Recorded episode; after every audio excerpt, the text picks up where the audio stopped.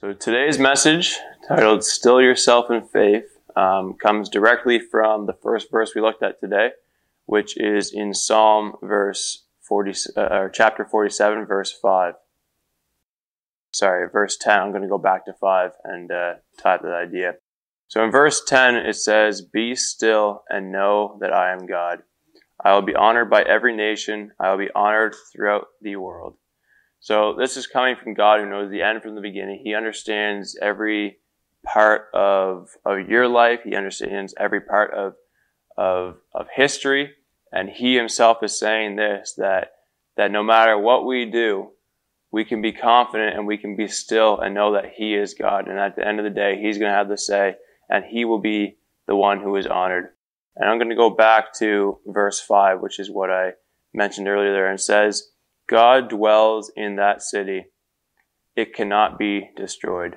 And we can say the same for ourselves, where when we're a born-again Christian, God dwells in us, therefore we cannot be destroyed as well. Um, because the Bible says, for whoever, you know, if God is for us, who can be against us? And that's the same idea here.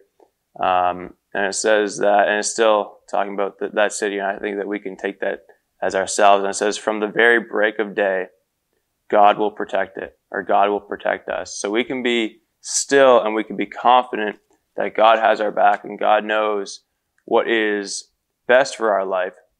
And we can be assured and rest in Him. And we jumped there to Hebrews chapter eleven.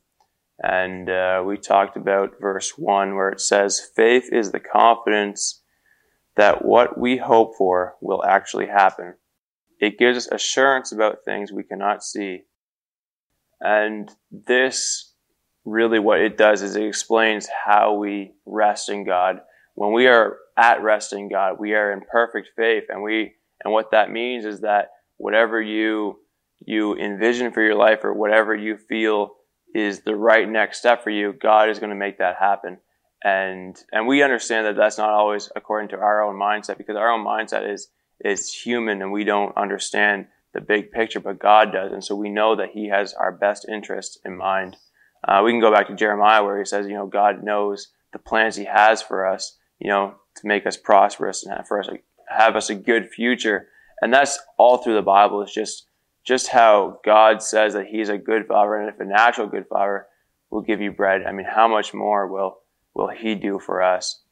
And, uh, and, really, this allows us to walk boldly, and it allows us to walk in perfect faith. And I'm just going to go back to verse nineteen of chapter ten in Hebrews.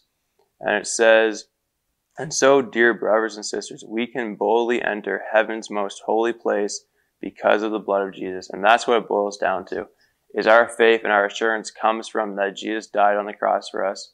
And now, you know, we're alive in Him, and, and our, our old man's dead. So we, we cannot be affected by, by uh, those things. So, so I guess the end, end to end this off, you know, just be at rest in faith.